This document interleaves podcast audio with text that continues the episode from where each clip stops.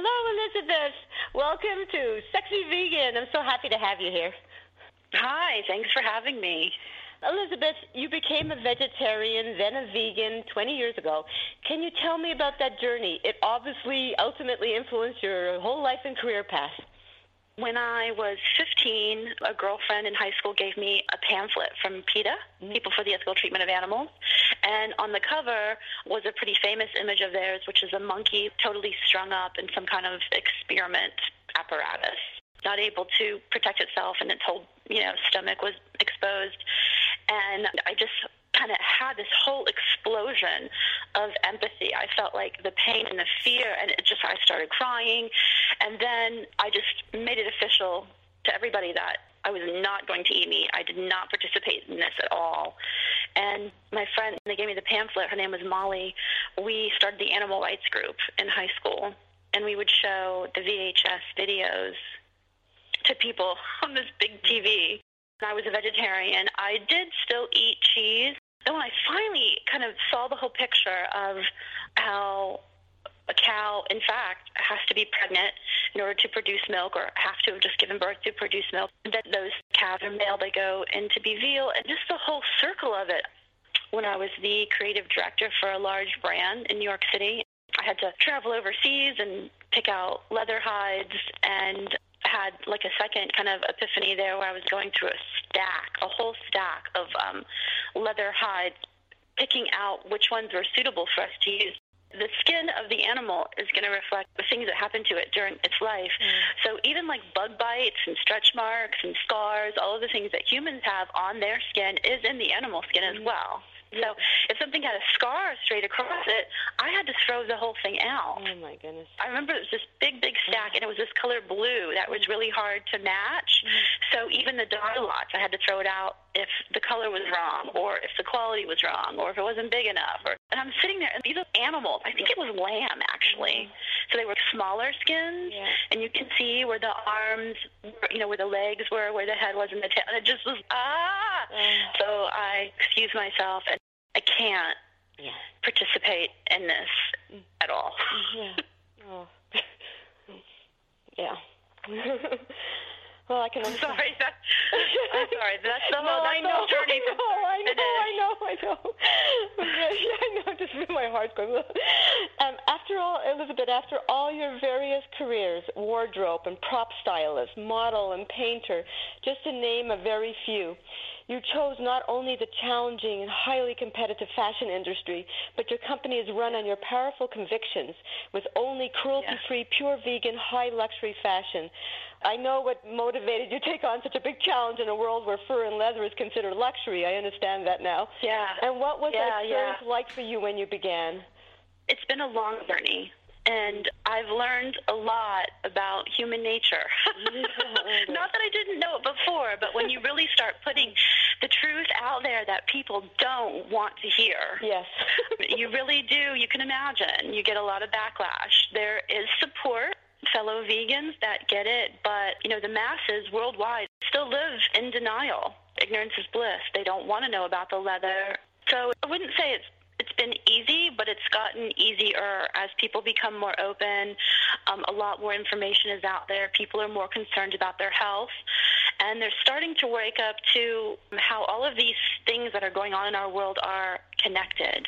War, for instance, mm-hmm. politics, the pharmaceutical industry.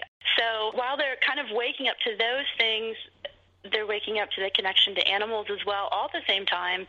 And leather, I feel like it's the second wave of waking up. Now, when I say leather, I mean wool and fur and all of the things that animals are used for.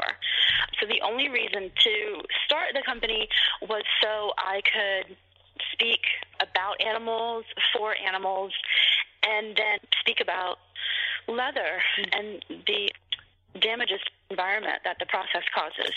So you're definitely a trailblazer in educating people about leather. That is so big a part of fashion that that takes amazing courage to go forward yes. without leather.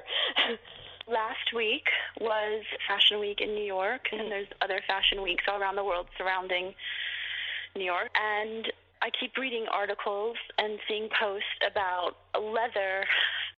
We're having a leather moment just makes Yeah. me cringe. I Yeah. mean, do do people have any concept of what they're even saying? Yeah. And I also know how the industry works on the inside. It's just like everything else. It's almost like in politics, um, lobbyists. There's leather associations, kind of like the Cattlemen's Association. There's a leather association, local, and then a huge worldwide one that protects the industry of producing leather. And clearly, they got together and had some kind of meeting. Here we have people not eating meat on the rise. We don't want it to affect our business, so let's make leather a trend, fashionable. So then they go to the larger designers and they make deals. Either they're given leather for free or huge discounts mm-hmm. or whatever, whatever. And then all of a sudden you've got all of these designers showing leather on the runway. Interesting. And then I even saw it in the J. Crew catalog. Leather's having a moment. Mm. Give your closet some tough love. It's just so clear to me they have no concept of what this is. It's driven, it's promoted, mm-hmm. it's all this stuff behind the scenes that people don't know. Mm-hmm. So let me just talk a minute about leather production and some of the kind of key points that people don't know. The first thing is that leather is not a byproduct. Mm-hmm. It's not, oh, we're going to eat the animal anyway, so let's use all of the animal and use this hide. It's not like that. Even in countries where they don't eat cow, for instance, like India, they mm-hmm. produce a ton of leather, a ton. Mm-hmm. Anyway, it's not a byproduct. It contributes to the slaughterhouse's profits by like 20%. The second thing is the hide of an animal, as like anything else that passes away, it is meant to kind of decompose and be absorbed back into earth. In order for the skin not to do that, it has to be processed with a lot of chemicals. There's about 225 chemicals involved in the process, and many of them are toxic. Oh my goodness. And they not only pollute the environment around the tannery and the water, the air, the workers within the factories or the tanneries get all kinds of diseases. I mean, all kinds of cancer, leukemia, asthma, musculoskeletal disorders. It's very, very toxic. And I've been in tanneries. You cannot breathe. my goodness. The smell of the chemical, you don't even want to open your eyes. My goodness. And the workers are walking around like hazmat suits, and you know, all the barrels of chemicals have the skull and crossbones on them. This is not lightweight stuff. This is not. Uh, so I don't think people have a concept of how much energy and, and chemicals and all this toxic energy surrounds leather. It is not known. They don't want it to be known. Only the people that are in this industry and fashion or something to do with leather would even go in a tannery. I went because I was the creative director. I since then have gone in other tanneries for mm-hmm. other reasons, mm-hmm. for filming and such. It's not something that people have access to, much like slaughterhouses. Right. You couldn't people probably couldn't name you know the slaughterhouse around the corner? Oh you know the tannery around the corner. They're in places hidden. They don't want people going there. No, area you know No. d1 Oh my goodness. and you know what i was thinking about this morning was all the household chemicals that people use in their homes. Mm-hmm. People are waking up to oh my god you know here we are. We're breathing this it's getting on our skin.